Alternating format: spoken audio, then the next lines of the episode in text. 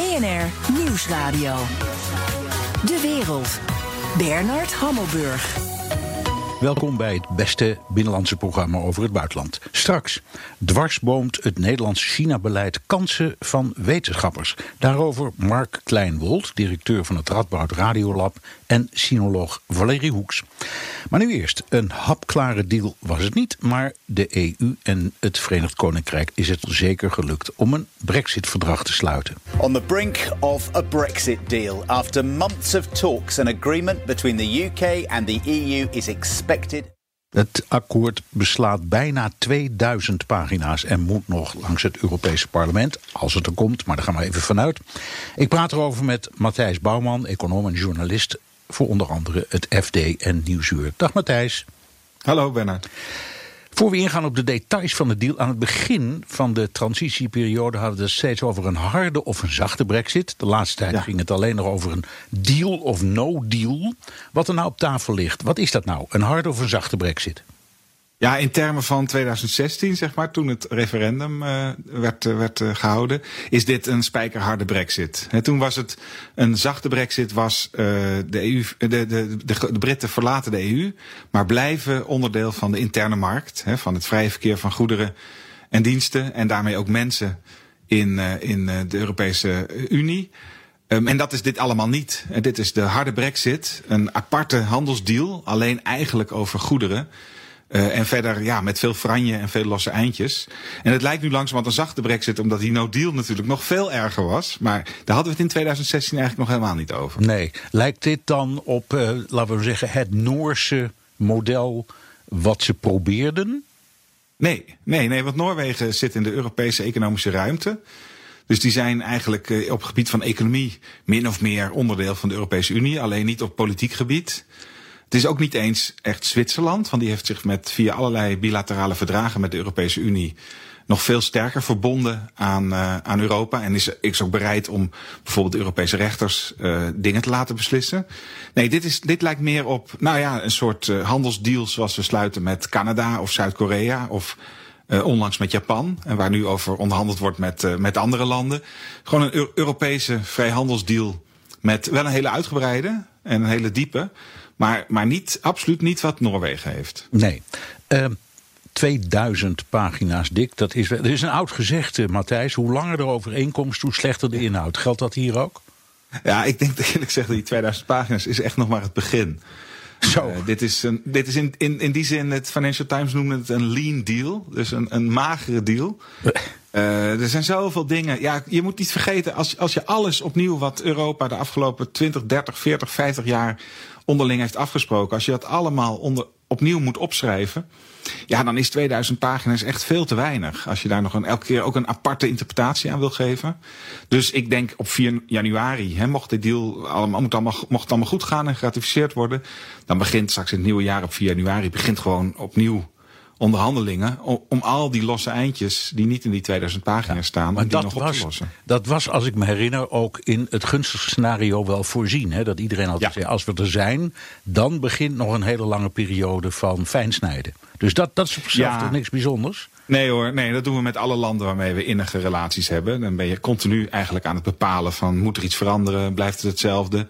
En dat gaan we met de Britten in een soort uh, ja, kwadratische functie doen. Want die zitten zo dichtbij. Die hebben zoveel handelsrelaties, dienstenhandelrelaties. Uh, er willen zoveel mensen willen dingen in het Verenigd Koninkrijk. En zij willen zoveel dingen met ons. Dat daar continu, denk ik, de komende ja, 10, 20, 30 jaar uh, onderhandelingen zullen zijn over het een of het andere samenwerkingsverband. Oké, zullen we afspreken dat we niet al die 2000 pagina's nu doorlopen? Ik heb ze niet. Ik nee, heb nog niks nee, gezien. Ik dus ik kan. Ik kan Oké, okay, maar we zijn wel, een paar puntjes, zijn wel een paar puntjes waar steeds over wordt gesproken. Eerst dat gelijke speelveld. En de, de Britten zeggen. Um, we gaan de, de bestaande EU-standaarden respecteren. Wat betekent dat nou precies? Ja, dat, dat, dat gelijke speelveld, dat was voor, met name voor uh, de Europese Unie van groot belang. En het idee was van ja, straks geven we ze vrij toegang met hun producten tot de Europese markt. En dan zal je zien, dan gaan ze allerlei Europese standaarden onderbieden. En milieustandaarden of arbeidsstandaarden of, of wat kun je allemaal niet verzinnen. Ja. Uh, staatssteun geven. En dan, dan kunnen ze dus eigenlijk ons, uh, ons oneerlijk con concurreren. Nou, de bestaande EU-standaarden, zoals die op dit moment zijn, daar waren ze het eigenlijk wel over eens. die, die zouden de Britten uh, blijven hanteren, hadden ze beloofd. Maar toen zei de, zei de Europese Unie van ja, maar wij gaan ook de komende jaren gaan we die standaarden verhogen. En dan moeten jullie mee. Uh, en daar zeiden de Britten van ja, maar wij zijn geen onderdeel meer. Dus wij, wij gaan niet mee. Nou, daar is de afgelopen maanden heel veel over gesproken. En daar hebben de Britten toch wel flink hun zin gekregen. Ja, maar ik vond ook dat de Britten wel een goed argument hadden. Die zeiden: we zijn niet van de straat, we zijn gewoon een net land. Dus als, als jullie met hmm. standaarden komen, dan gaan we dat niet zomaar per wijze van spreken als een soort principe al niet willen doen. Dan hadden ze toch wel een punt. Ja, nou, ik weet niet. Ik zou, zou jij nou de Tories vertrouwen op dit gebied? Nou, ik weet niet. Dan, moet je, dan praat je over de politiek in het algemeen. Maar, maar kijk, dat weet ik niet. Bijvoorbeeld eh, op, op, plekken waar ze dat konden doen de afgelopen tijd. Hè? Bijvoorbeeld de regulering van het bankenstelsel. En afspraken over bonussen voor bankiers. Hè? Daar heeft Europa allerlei afspraken over gemaakt de afgelopen tien jaar. Daar konden de Britten zich aan onttrekken. En dat hebben ze ook meteen gedaan. Dus op sommige terreinen zou ik helemaal niet bij voorbaat. Hè, zelfs als EU, als EU-lidstaat hebben ze zich best wel vaak proberen op een vrij opportunistische wijze aan, de, aan het collectieve besluit te onttrekken. Ja. Dus daar mogen, best, nou, mogen we best harde afspraken over maken. Ja. Bovendien, ja? Als, als, ze, als, als, ze zich, als ze zeggen wij houden ons daar toch altijd aan, dan maken die afspraken dus ook niet uit. Nee. Dat is waar. Als er, dan gebeurt er ook niks. Als er wel wat gebeurt, kan uh, de EU reageren met uh, tarieven. Ja. Ik zou maar zeggen, ja. de Trump-methode. Je doet iets verkeerd, bom, sanctie. Nou, ja, goed. Ja, dat is een, dat, zo, kun je, zo zei ik er vanuit.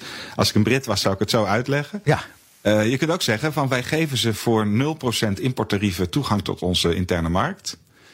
Uh, maar dat is op bepaalde voorwaarden. Dus op het moment dat ze dat, die voorwaarden, als ze zich daar niet meer aan houden, dan heroverwegen wij die 0% tarieven. Want die hanteren we ook niet voor andere derde landen.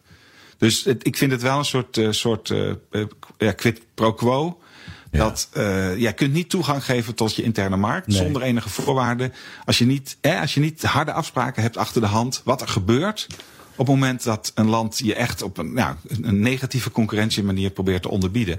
En, en wat er nu uitgekomen is, is uiteindelijk, hè, als, als we het moeten geloven, is dat de Europese Unie en het VK kunnen allebei zeggen: de ene loopt te veel achter bij de andere op het gebied van regulering. We gaan naar een, eh, naar een, eh, een soort eh, arbitragehof. En die gaan dan zeggen wie de gelijk heeft. Ja, maar dan hebben we een probleem. Want, want bij het Europese Hof kunnen ze niet meer terecht. Als ik het goed begrijp uit deze 2000 nog niet gepubliceerde pagina's. Ja. Nee, dat wilden de Britten natuurlijk niet. Hè. Die wilden het Europese Hof van Justitie wilden ze in elk geval uit. Uh, dat, dat woord mag denk ik nergens vallen in het, uh, in het hele document. Um, maar ja, daar is een alternatief voor, wat minder uh, hard is en minder Europees. Maar dat is zeg maar dat je binnen een vrijhandelsakkoord zegt we gaan een uh, groep, uh, groep mensen aanwijzen en die doen de arbitrage. Dat hebben we ook binnen het Europese uh, vrijhandelsakkoord met bijvoorbeeld Zwitserland. Daar worden ook, hè, en, en ook, het was ook, dat heb je in veel handelsakkoorden. Dan benoem je een paar advocaten, een paar handelsjuristen. En die gaan dan zeggen wie de gelijk heeft. Ja, en dus je benoemt, je benoemt bij wijze van spreken voor zo'n soort verdrag ook een arbitragecommissie. Ik ben heel benieuwd hoe dat er uiteindelijk in staat. Ja. Um, ja, er is al een arbitragepanel. Hè, dat is binnen het Europese Vrijhandelsassociatie, de, de EFTA. Uh, maar we hebben er ook allerlei andere, met an, binnen anderhandsakkoorden. Ik denk dat Europa dat uiteindelijk zo Europees mogelijk wil maken. En dat de Britten dat zo zeg maar ad hoc mogelijk willen ja, maken. En, ik en dan krijg je de vraag, kun je tegen arbitrage in beroep of niet? Meestal is dat niet zo, maar er komen nog allerlei kwesties. Je ziet het zo op je afkomen.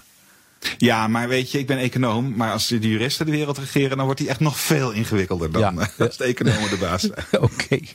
Okay. Um, even over, over wat er de afgelopen dagen allemaal is gebeurd. Met die enorme toestand als gevolg van iets heel anders. Namelijk quarantaine door ja. uh, een nieuwe vorm van dat coronavirus.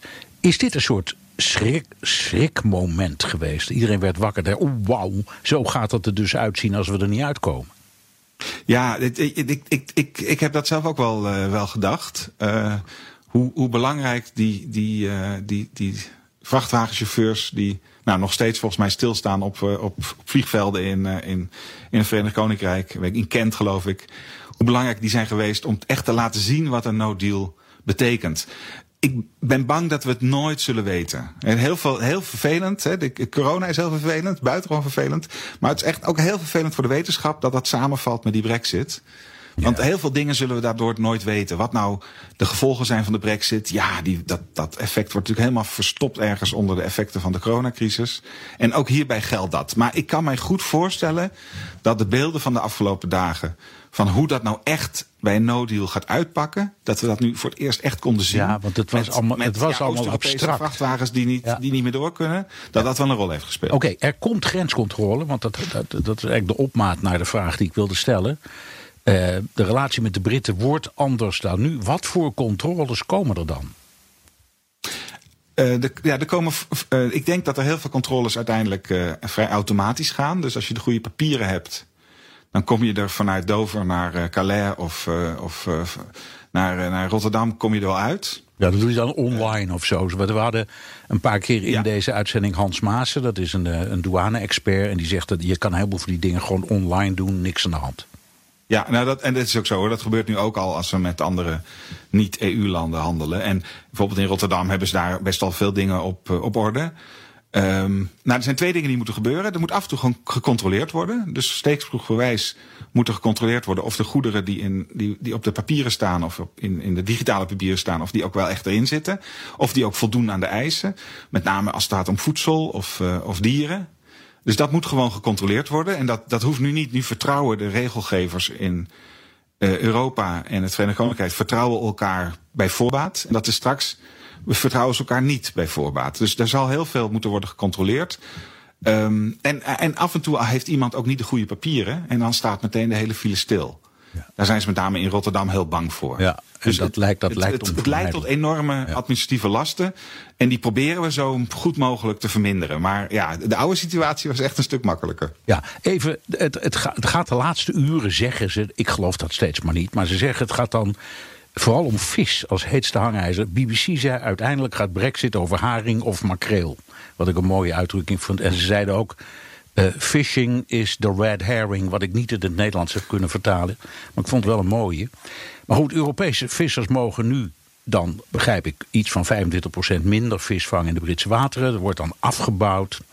Is dat nou een overwinning voor de, voor de Britten? Is dit taking back control? Ja, ik heb geen idee. Ja, wat, wat vind jij? Heel veel vis is gewoon natuurlijk op, op het economisch belang is het voor Nederland niks. Voor Europa niks. ja. En voor de Britten is het helemaal niks. Nee.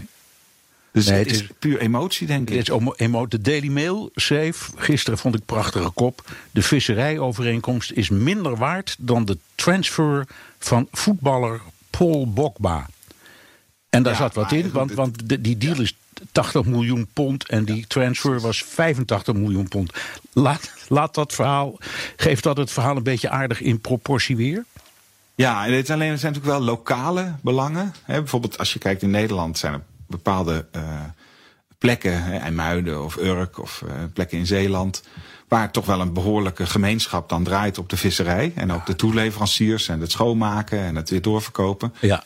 Dus Je, het je hebt gelijk, dat je, je hebt gelijk, je, me corri- corri- je hebt gelijk corrigeert. Want ik kan wel zeggen, het is bijna niks. Maar als je, in, als je visser bent, zie je het anders. Je hebt groot gelijk. Ja, dat is ook zo. Ja. nee, maar het, het leuk dat ik dat een keer doe, want dit krijg, dit krijg ik altijd te horen als ik, als ik Ja, nee, maar het is heel goed, het is heel goed om dat duidelijk te maken. Het is, eh, in dit soort dingen gaat het.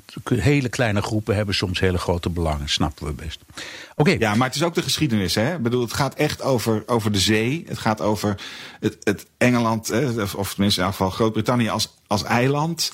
Het gaat over Nederland en de, en de haring. Hè? Vanuit de middeleeuwen zijn we gewoon groot geworden dankzij de haringvangst. Onze maatjesharing. Als je Nederlands vertelt dat die door Noren worden opgevangen... en dan in Denemarken worden gekaakt en dan pas op ons bordje belanden... dan staan ze met hun oren te klapperen. Want de emotie zit hier echt gewoon heel diep in. Ja. Nou, het, het, het- maar ik denk dat het eigenlijk nergens op slaat, eerlijk gezegd. dit is BNR de Wereld. Mijn gast is Matthijs Bouwman, econoom en journalist. Het lijkt erop alsof we in ieder geval vrije toegang houden hè, tot elkaars markten. En ik denk dat dat voor Nederlandse ondernemers het allerbelangrijkste is. Gewoon vrije toegang tot de UK-markt. Het is ruim 20 miljard eh, wat we exporteren per jaar. Ik geloof zelfs 23 miljard. Gigantisch belangrijk. Veel banen mee verbonden. Dus ik zal heel, heel opgelucht zijn als dat eh, gewoon door kan. was Hans Biesheuvel, voorzitter Ja. van de ondernemingsvereniging eh, ONL. ONW. Op het laatste nippertje is het gelukt. Kati Piri, Brexit-rapporteur voor het Europese parlement, noemt, de- noemt deze deal de meest ambitieuze handelsdeal die de EU ooit heeft gesloten. Ehm, klopt dat een beetje in jouw ogen? Ja, Nee, dat klopt. Als je het echt beschouwt als een handelsdeal met een land wat uh, echt ergens ligt op de wereld, zeg maar.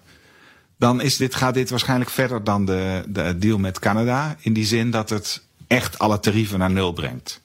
En want, want als Hans Biesheuvel zegt de vrije handel, dan bedoelt hij eigenlijk tariefvrije handel. Er zijn nog allerlei andere restricties waar we heus nog wel een neus tegen stoten. Over wat voor producten het nou precies zijn, welke regelgeving en dat soort zaken. Maar het is wel echt tariefloos waarschijnlijk.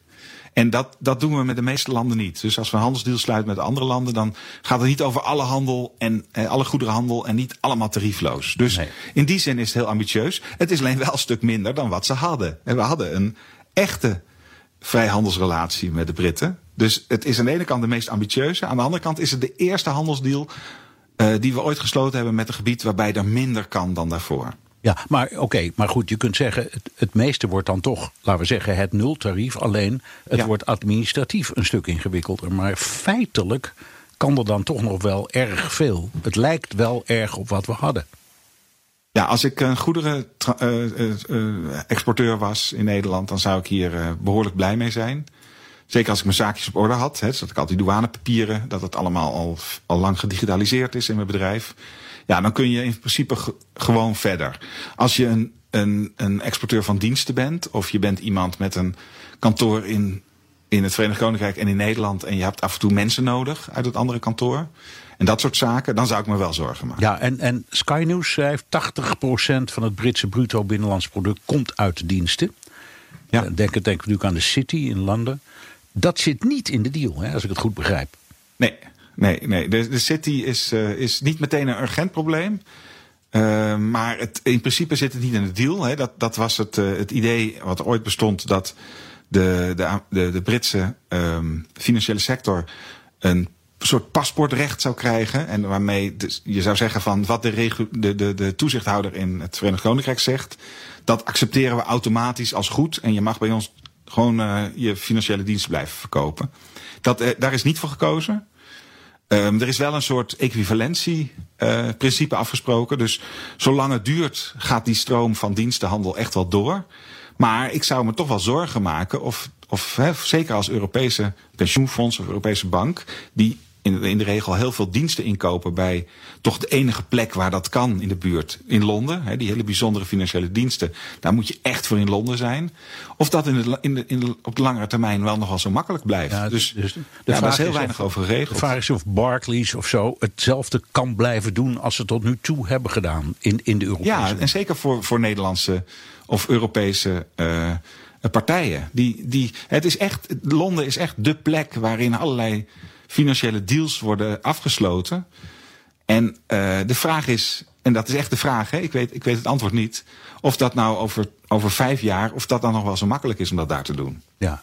Even nog iets waar, waar ik helemaal niks meer over heb gehoord. Het zal wel in die 2000 pagina's staan, maar niks meer over Noord-Ierland en de Republiek Ierland, want dat is een soort zeef. Want ja. daar kan de goederenstroom tussen de EU en het Verenigd Koninkrijk gewoon doorgaan. Of zie ik dat verkeerd? Ja, in principe is, en dat komt uit die deal van, van uh, vorig jaar, hè, dus de uitredingsdeal. Is het idee dat uh, in Noord-Ierland dat dat min of meer toch nog een onderdeel blijft van de Europese interne markt. En dat je dus zonder enige controle je spullen over de Ierse Noors-Ierse grens kunt transporteren. Maar dat dan in de Ierse Zee, hè, ergens tussen, tussen Noord-Ierland en, uh, en Groot-Brittannië, dat daar een, een controle plaatsvindt. Ja, hierin zie je toch wel dat er uiteindelijk wel wordt uitgegaan dat, dat uh, de Britten zich ongeveer aan de afspraken houden. Want daar heeft Europa natuurlijk heel weinig controle op. Ja. Maar dat is wel gebleven. En uh, Johnson heeft daar geprobeerd met wetsvoorstellen wat, uh, wat aan te knagen. Ja, maar dat is door zijn eigen weer teruggetrokken. Dus dat, dat principe ja. blijft. Ja, ja, nee, dat is hem niet gelukt. En dat was dan, zei iedereen, ook in strijd met het internationaal recht als hij daarop terug was gekomen. Dus nee, dat, dat, sloeg ook echt nergens op. Dat was echt voor intern gebruik. Maar eigenlijk de enige, het grote probleem van vorig jaar om bij die uittredingsdeal te komen, dat haalde niet dit jaar gewoon weer onver door een uh, nou, soort tegenwet in te dienen. Maar uiteindelijk is deze deal was er nooit gekomen waar we het nu over hebben. De handelsdeal, als hij dat niet had, uh, had ingeslikt. Nee, maar de, en, en dan vorig jaar hadden we het voortdurend over de backstop. Maar in feite is dat ja. nog steeds een kwestie die erin zit. De backstop zit er gewoon nog in. In principe moeten de Britten zorgen dat als er spullen in Noord-Ierland komen dat die dan, en die door, voor doorvoer zijn naar, naar Ierland, dat die dan al aan de EU-regels en toestanden voldoen. En dat moeten ze zelf maar uitvechten. Maar ja, ik weet niet zo goed hoe wij dat gaan controleren. Of ze dat nee, maar zij hebben natuurlijk een enorm belang. Omdat ze anders dat beroemde Goede Vrijdagakkoord ja. in gevaar brengen tussen de Republiek en Noord-Ierland. En het is nog altijd een tijdbom daar. Dus je wil, ja, daar heb jij gelukkig veel meer verstand van dan Nou ja, maar je wil niet dat, je wil niet dat de, de, de, troubles, zoals dat heette, dat die hervatten door zoiets, zal ik maar zeggen. Door, door ja. zoiets stoms als douaneregels. Ja, ik denk dat dat ook wel uiteindelijk de, de, de verkiezing van, uh, van Biden daar wel een rol in heeft gespeeld. Maar correct me if I'm wrong, uh, Bernard. Want die heeft zich natuurlijk ook heel nadrukkelijk uitgesproken voor uh, voor dat, voor dat uh, Goede Vrijdag uh, zeker, zeker, zeker. Ja, en, en, toen, en toen stond Johnson wel alleen opeens. Ja, en Biden heeft niet veel met Europa, behalve de standaardzin van de helft van Amerikanen: I'm Irish. En, en dat kwam dan in dit verband van pas. Nog, nog, nog iets waar je eigenlijk niks over hoort: Gibraltar. Een, een ja. heel belangrijk financieel centrum, omdat daar zo ongelooflijk veel, ik geloof, verzekeringsmaatschappijen zitten. De Kanaaleilanden. Het ja. eiland Man, die, die vallen allemaal onder bepaalde regels. Hoe zit het daarmee eigenlijk?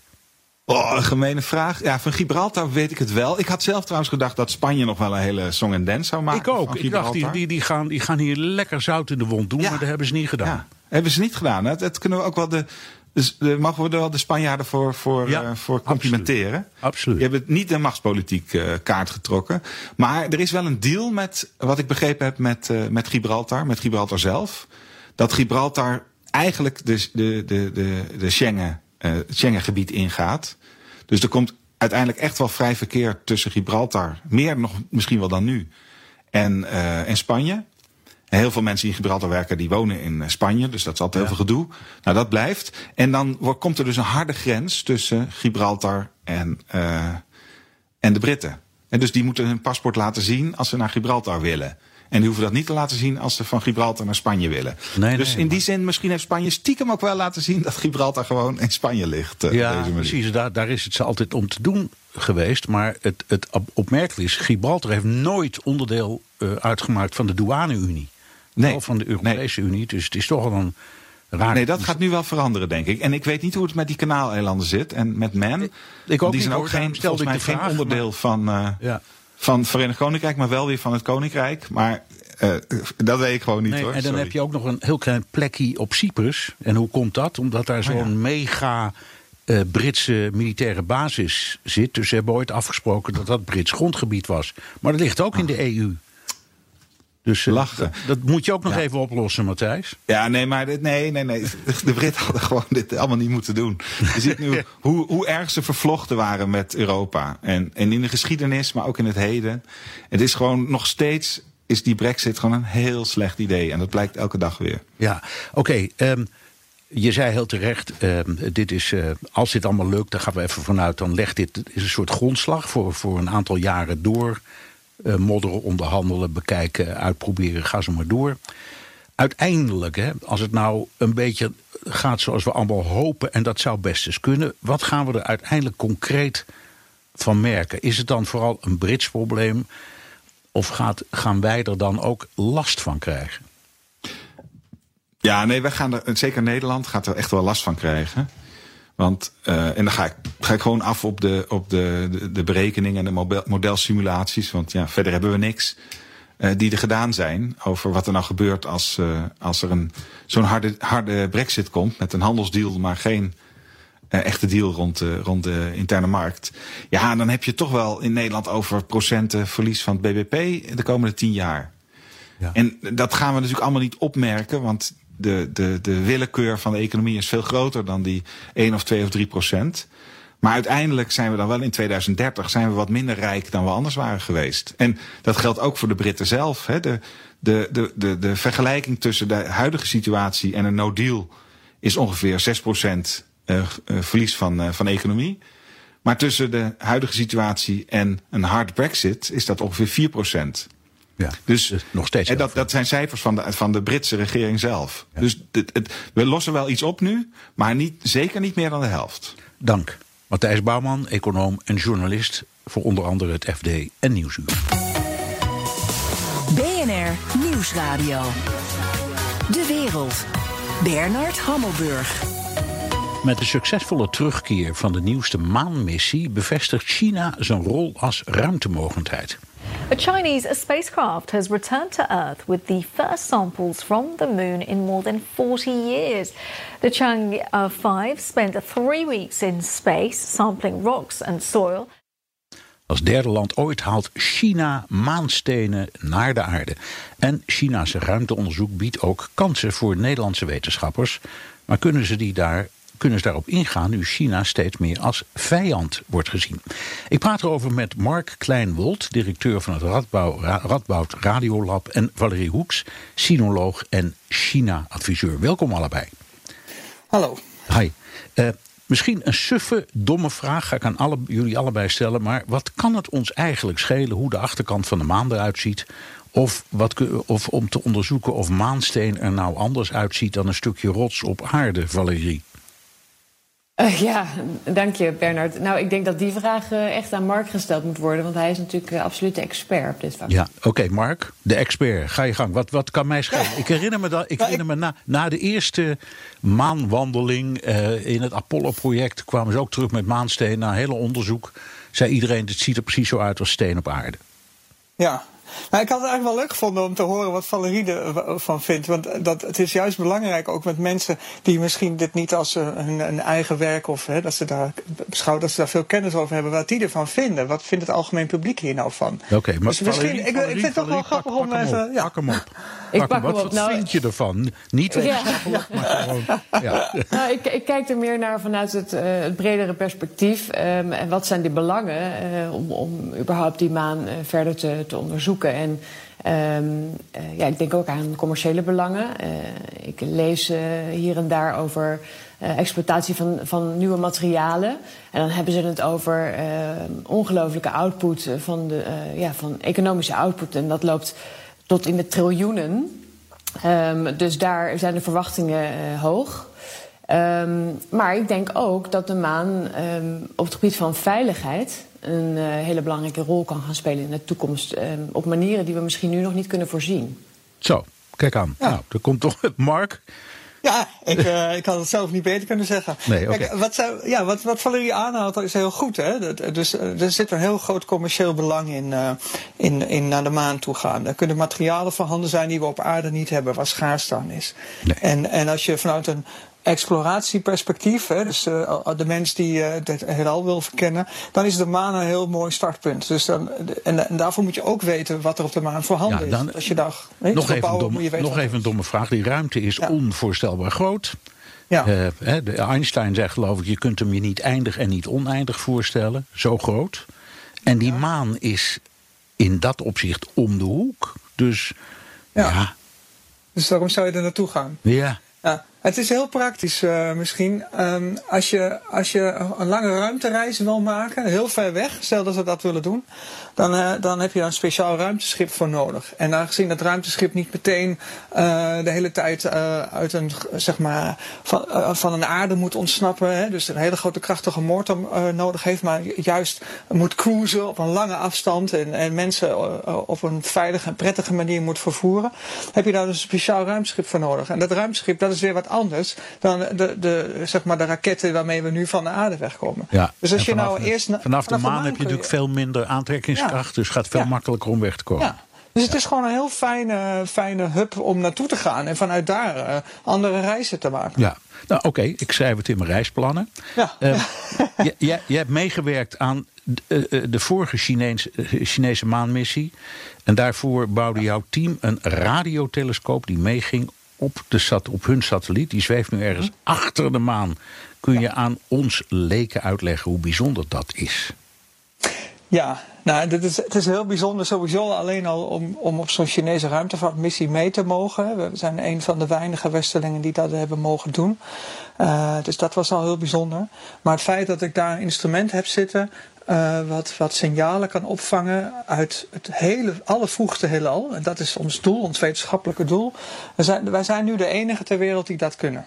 Dus wij zijn de enige die zo'n instrument hebben die gevoelig is om uh, straling op te vangen die overal om ons heen aanwezig is, maar die de atmosfeer, onze aardse atmosfeer, gewoon blokkeert. En daarvoor moesten we dus buiten die atmosfeer zijn. En dan was achter de maan is een ideaal lekker stil plekje. Ja. En wij zijn nu bezig om die straling op te vangen en zoiets te leren over hoe het heelal ontstaan is en hoe daar de eerste structuren uit zijn ontstaan, de eerste sterren zijn ontstaan en dat soort zaken. Ja, op die plek kom je weinig mensen tegen. Dat is absoluut een feit. Er is een enorm debat gaande, ook in Nederland, over samenwerking met Chinezen. De vrees is dat ze onze te uh, technologie pikken. Hoe kijk jij daarnaar? Ja, uh, ik, ik zie dat toch een beetje anders. Um, en ja, ik, ik heb hier heel lange discussies onder andere ook met Valerie over gehad. Dit is een super ja, maar die, die, onderwerp. Die, die, die, zit zich uh, al, die zit zich gewoon lekker ja, ja, voor te bereiden. Want die dat denk zo. ik ook. Ja. Nou, ik, zal, ik zal zeggen hoe ik er tegenaan kijk. Uh, ik heb in mijn samenwerking met China altijd geprobeerd om juist de balans te hebben uh, in, in de samenwerking. Dus wij moeten er wat uit krijgen. En ik weet ook dat zij er wat uit moesten krijgen. En uh, ik heb ervoor gezorgd dat de technologie die voor ons belangrijk is, die maakt dat wij het voordeel hebben, die maakt dat zij ons straks weer gaan vragen, die deel ik niet. Dus dat is van mij. Uh, dat is wat ons uniek maakt en uh, dat moeten we denk ik beschermen. Uh, maar een samenwerking met China is echt super interessant voor mij, omdat, nou ja, ik, bedoel, ik kon van hun een lancering naar de achterkant van de maan krijgen, die ESA of NASA of zelfs de Russen mij niet konden geven. En ja, uh, dat ik dan met hun ga samenwerken om samen wetenschap te doen, dat heb ik ze beloofd en dat zijn we ook nu aan het doen. Dus, dus ik, ik zie dat uh, um, niet zoals een gevaar, uh, zolang je maar de upper hand houdt en, en zorgt dat je. En nadenkt over wat je doet. Juist, Misschien, inderdaad. Oké, okay. ja. Valerie. De angst ja. voor die Chinese diefstal, het stelen van intellectueel eigendom, technische foefjes, ga zo maar door. Um, heeft Mark gelijk? Uh, of drijven we het een beetje buiten proporties? Hoe zie jij het?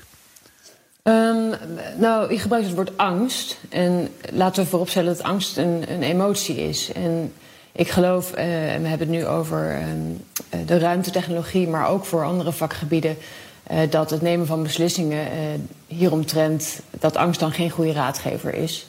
Um, en ik denk dat een kritische houding ontzettend uh, belangrijk is. Het is gewoon noodzakelijk. En dat geldt uh, in alle gevallen. Maar daarbij moeten we ons dus wel baseren op die feiten. En ik heb ook met Mark, zoals Marco aangaf, vaker hierover gesproken met hem.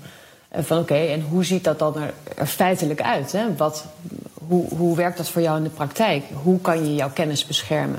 Kijk, een, een, een mooi contract waarin je je intellectual property beschermt is gewoon niet voldoende. Dus het moet ook um, feitelijk zo zijn dat je het um, voor jezelf kunt houden.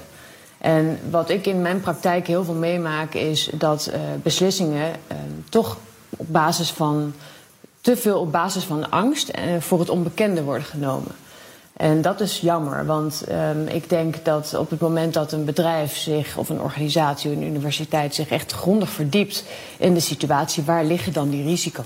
Risico's. Ja. Op dat moment kan je echt zeggen: oké, okay, uh, daar liggen ze en hoe gaan we die afdekken? Zijn ze af te dekken? Ja, en maar er zit ook besluit om die kant op te gaan. Er zit nog een andere kant aan en dat is prestige en, en, en mee willen spelen in de voorste linies van wat de wetenschap doet. Dus wat dat betreft is het toch ook bijzonder dat China een Nederlander zoveel ruimte geeft. Ja, ja, ruimte Want Mark, Mark zegt heel terecht, luister, die, die, die telescoop, die is voor mij. Daar uh, hebben ze de technologie ja. niet van. Nee. Nee, nee, prestige is het zeker. Kijk, en, en ruimte, Mark kan daar eindeloos over uitweiden. Zoveel ruimte kreeg hij niet, want uh, het is toch getouwtrek om dingen voor elkaar te krijgen in China, vooral op afstand. Um, maar het is zeker een prestigeproject voor China. Kijk, China heeft uh, de ambitie om op het gebied van ruimtevaarttechnologie wereldleider te zijn in 2045. Ja, maar wij hebben die ambitie toch ook om, om daar een rol in te spelen? Dat bedoel ik eigenlijk. Um, ja, maar je vraagt me nu van wat is zeg maar uh, is het bijzonder he, dat ze dan uh, die ruimte geven aan Nederland om mee te doen. Ehm, kijk, ze hebben eigenlijk, als je Xi Jinping ook hoort spreken, zijn er eigenlijk twee woorden die continu terugkomen. Eh, Zile uh, dat is eh, zelfvoorziening. En Zhu, Chuangxian, zelfstandige innovatie. En die twee elementen die zijn heel hard nodig ehm, om onafhankelijk te worden. Hè? Want dat is wat ze willen. Dat horen we nu ook overal in de media. Ehm, maar ze kunnen het nog niet alleen. Dus ik denk ook dat in die zin er heel erg veel behoefte is aan samenwerking op internationaal vlak. En China is natuurlijk behendig in het aantrekken van mensen zoals Mark uh, om die stap dan wel te kunnen zetten. Ja, Mark. Ja. Ja. dat, is, dat, dat is wat, maar oké, ik, ik, pak, ik ga even naar iets concreets. Er staat een volgende Chinese maanmissie op stapel. China wil graag dat jij meedoet. Mhm. Kan je dat? Kun je daar nu aan meedoen? Uh, ja en nee. uh, wij kunnen dat technisch en, en, wetenschappelijk gezien kunnen wij dat. Hè. Bedoel, we hebben nu zeker ook uh, na de vorige ervaring weten we goed hoe we zo'n samenwerking met China moeten opzetten. En, en ik heb heel veel geleerd van de, van de Chinese cultuur. dus ik weet nu al zeg maar, waar ik vorige keer misstappen begaan heb en hoe ik dat beter zou kunnen doen. Maar het is wel zo dat uh, waar ik de, de, vorige, bij het vorige project uh, veel ondersteuning vanuit de overheid kreeg, is die nu wel een beetje weg. En dat komt onder andere door die China-notitie. En, en ik, ik vind het wel grappig, want, want ik zou eigenlijk weer terug willen gaan naar wat, wat er net gezegd want daar heeft dat wel mee te maken volgens mij. Het komt weer neer, neer op angst. En, en angst voor het onbekende, wat Valerie net aanhaalt. En dat vind ik wel heel grappig. We, we, zien dat wij in Nederland zie ik, zie ik een ontwikkeling waarbij we zelfs vanuit de overheid naar China kijken als iets wat we niet goed kennen en een beetje angst voor hebben. Zo voelt het voor mij. Terwijl tegelijkertijd China zegt wij willen veel meer gaan samenwerken. Dus die, die stellen zich langzaam veel meer open. En dat is voor hun ook prestige, hè? dat werd net even genoemd. Het grappige is dat, dat uh, de Chinezen hebben die, die missie voor ons opengesteld. Uh, wij mochten uh, als westerse partij meedoen op hun, op hun satelliet naar de achterkant van de maan. Omdat ze ook die internationale samenwerking wilden verkennen. En dat was voor hun ook een prestige ding. En het ging niet eens zozeer om wat er nou wetenschappelijk uitkomt. Ik denk dat ook wel, maar dit was voor hun echt super belangrijk. En het grappige is dat, nou, dan heb je dat nu gedaan. Je hebt voor het eerst geprobeerd om samen te werken. En, en we, ik zie dat de Chinezen heel graag verder willen. Die vragen mij ook van, nou kunnen we weer naar een volgende Maar wie staat er op de rem? Wie staat er op de rem? Nou ja, ik denk dat de, de Nederlandse overheid, uh, die, die zal, als ik nu uh, terugga naar de, zeg maar, naar de partijen die daarmee mee gemoeid zijn. en zeg maar, ik, kan, ik wil nu de, de, volgende missie doen, kan ik daar funding voor krijgen? Dan krijg ik waarschijnlijk nee te horen. En wie is dat? Wie, wie, wie, naar wie, bij wie bel je dan op of schrijf je een e-mail? Nou, er is een Nederlandse ruimtevaartorganisatie, de Netherlands Space Office, uh, die vertegenwoordigen uh, zeg maar de uh, Nederlandse ruimtevaartbeleid en, en beheren ook de funding daarvoor, de, de fondsen daarvoor. En ik denk dat die, dat die niet zo snel als de vorige keer zullen zeggen, oh maar dit gaan we doen. En dat komt denk ik mede ook door dat, dat China blijft. En ik vind het wel jammer, want um, ik denk dat wat Valerie net zegt, China heeft ons nodig. En kijk, China is heel goed om, om grote dingen te bouwen. Hè, grote structuren neer te zetten, uh, grote steden te bouwen, maar grote structuren in de space te bouwen. Alleen het gaat soms om bepaalde specifieke kleine onderdelen waar zij nog niet zo goed in zijn. Hè, waar ze graag andere mensen de ruimte willen geven om, om daar een bijdrage aan te leveren. Ja. Dat kunnen wij doen. Ja, Valerie, dat we dat, dat moeten gebruiken. Valerie Mark zegt in feite we stuiten op uh, ja, de Nederlandse China-strategie. Ja. Um, is die misschien um, te grof of te, te, te weinig fijnmazig? Is dat een, een soort fatwa geworden? Uh, ja. In plaats van dat die per situatie echt goed bekijken wat nu wel en niet verstandig is. Of, zoals in dit geval, in het, in het belang van de Nederlandse wetenschap. Ja, nou kijk, het is, um, die China-notitie zie ik als een soort framework. En dat moet worden ingevuld. En die invulling daarvan behoeft specifieke aandacht voor Precies. iedere situatie. Uh, dat kan je ook niet verwachten, hè, dat de overheid met een document komt uh, waar iedere situatie in vertegenwoordigd is. Dus um, ik vind het heel um, gezond dat deze discussie bestaat. Laat ik daar ook uh, die nuance duidelijk maken. Um, want Mark zegt ook, en dat is meteen ook misschien het gevaar wat men ziet: China heeft altijd grootse plannen. En China denkt op een zeer lange termijn. En als je het hebt over de belangen waar we het even eerder over hadden, um, noemde ik ook nationale veiligheid. Maar ik denk wat ook een groot belang is voor China, waarom zij de eerste willen zijn uh, in, in die innovatie op dit vakgebied. Um, er is bijvoorbeeld omtrent wetgeving nog een heleboel uh, te, te, vormen. Hè, tot stand moet, er moet van alles tot stand komen. Um, en op het moment dat jij stevig in het zadel zit in die ruimtetechnologie, dan heb je daar een, een, vinger in de pap. nou, dat soort zaken, daar moeten we ons achter de oren krabben van is dat wat we willen? dus ik hoop met name uh, dat de, of de Europese organisatie daar ook kansen pakt en um, krachten bundelt en soortgelijke missies gaat organiseren. En dat lijkt nu ook te gebeuren. Um, dus het is niet zo dat ik zeg van goh, uh, het kan geen kwaad om met China samen te werken. Ik denk dat je echt heel kritisch moet kijken van oké, wat is hun langetermijnvisie? Um, hoe dragen wij daaraan bij en hoe behouden wij onze positie? Um, en dat is wel iets waar Mark volgens mij realistisch naar kijkt. Maar is het dus ook zo dat je over 30 jaar nog steeds kan zeggen: oké, okay, we hebben iets te bieden aan China en we lopen nog steeds op gebied van innovatie voorop op dit specifieke vakgebied? Ja, nou ja, wie dat weet mag zijn vinger opsteken. Dat is lang, dat is lang hoor, 30 jaar.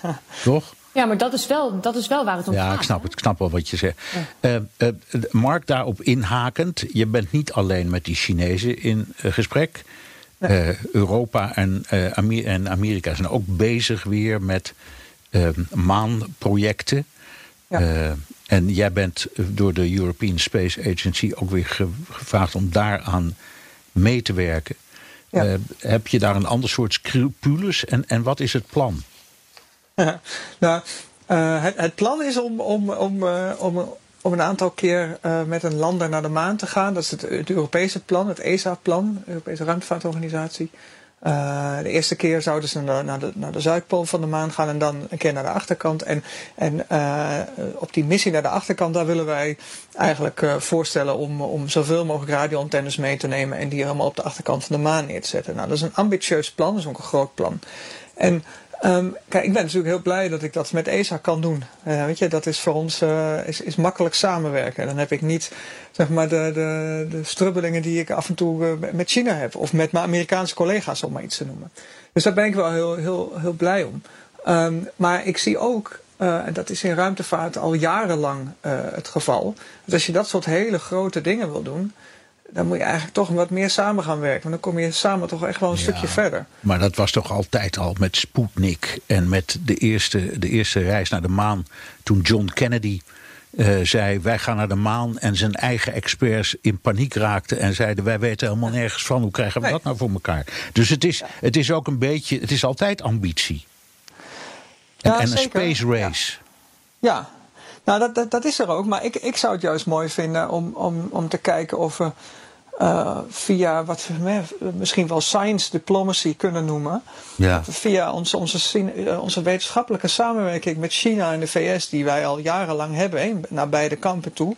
Uh, dat we vanuit Europa een soort van platform creëren waarin we ja. uh, die, die, die partijen dichter bij elkaar kunnen brengen. En, en, en tenslotte, want we zijn door de tijd en maar Valerie nog één dingetje. Dat zou in jouw ogen dan geen, mag ik het zo zeggen, gezwets in de ruimte zijn?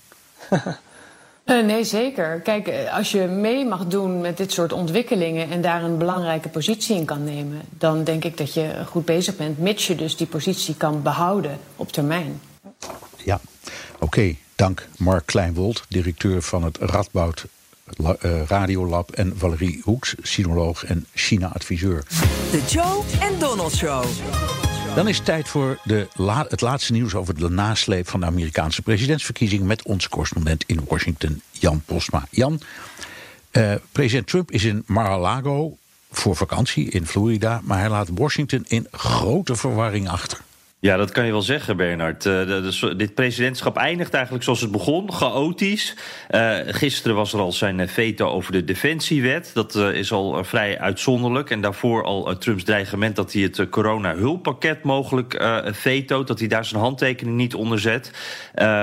dat heeft hij ook nog steeds niet gedaan. Hij is dus op vakantie. Ondertussen wordt in Washington nu gesteggeld over hoe dat dan moet.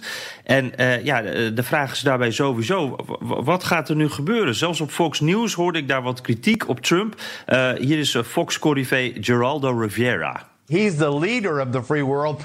Give us some guidance. Now, what are they supposed to do? He's going to Mar-a-Lago. Now, is Nancy Pelosi uh, going to meet with uh, with uh, Mitch McConnell? are they going to get together and get a plan? What are the American people going to do? We're left adrift right now. Ja, wees eens een leider, los het op, zegt Riviera. Uh, presentator van Fox ging daarna wel meteen tegen hem in en zei: Ja, het ligt ook aan het congres, dit is niet Trumps schuld. Maar ik moet zeggen, ik vind dat die Riviera hier wel een punt heeft. Want Trump die zegt natuurlijk altijd: Ik ben de beste dealmaker ooit, ik ga alles regelen. Ja, laat dat dan ook maar zien. Ja, ik, ik, ik heb het gezien, dat, uh, de, dat debat met uh, Rivera. En hij was daar, dat is hij steeds een beetje de, de stem van de matiging geworden. Hè? Een soort van. Uh, ja de, de bemiddelaar die wil probeert om de, om de reden te vinden. Nou ja. Precies, daar is wel wat veranderd hè, de laatste ja, ja, maanden. Precies. Oké, tientallen mensen krijgen gratie van Trump. En daar is een hoop over te doen, Jan. Ja, dat, dat, dat heb jij natuurlijk ook meegekregen. Dus daar zitten veel controversiële types tussen. Hè. Die, die, vier huurlingen van BlackRock bijvoorbeeld, hè, dat particuliere leger. Uh, dat, dat betrokken, uh, die mensen waren betrokken bij de moord op 17 Iraakse burgers. er zat iemand een levenslange celstraf vooruit. Nou, die is nu, heeft die gratie gekregen. Um, heel veel mensen ook met een persoonlijke band met de president. Dat is eigenlijk het, het grootste gedeelte van alle graties die verleend worden. Je moet familielid zijn zo'n beetje of, uh, of, of zakelijk bij betrokken zijn. Uh, uit het Muller-onderzoek bijvoorbeeld, onze eigen Alex van der Zwaan, hè, die Nederlandse advocaat, heeft gratie. Michael Flynn had al gratie. George Papadopoulos, Paul Manafort nu ook, echt de spil in dat onderzoek. Roger Stone. nou, die zijn daar natuurlijk zelf allemaal heel blij mee. dit is bijvoorbeeld Roger Stone. The whole thing has been uh, an outrage. Um, and my hat is off to the president, the greatest president since Abraham Lincoln. Uh, who had the courage to correct this injustice. Ja, en zo wordt uh, stap voor stap dus dat Muller-onderzoek ongedaan gemaakt. En Trump die heeft er natuurlijk altijd van gezegd... dit was een heksenjacht, dus dit is terecht. Dit zijn allemaal uh, uh, ja, juridische dwalingen. Maar ik denk dat de rechters die deze mensen veroordeeld hebben... Die, dat die daar helemaal niet mee eens zijn. En je merkt ook heel veel frustratie hier in Washington hierover. Dankjewel, Jan Posma. En tot zover BNR De Wereld.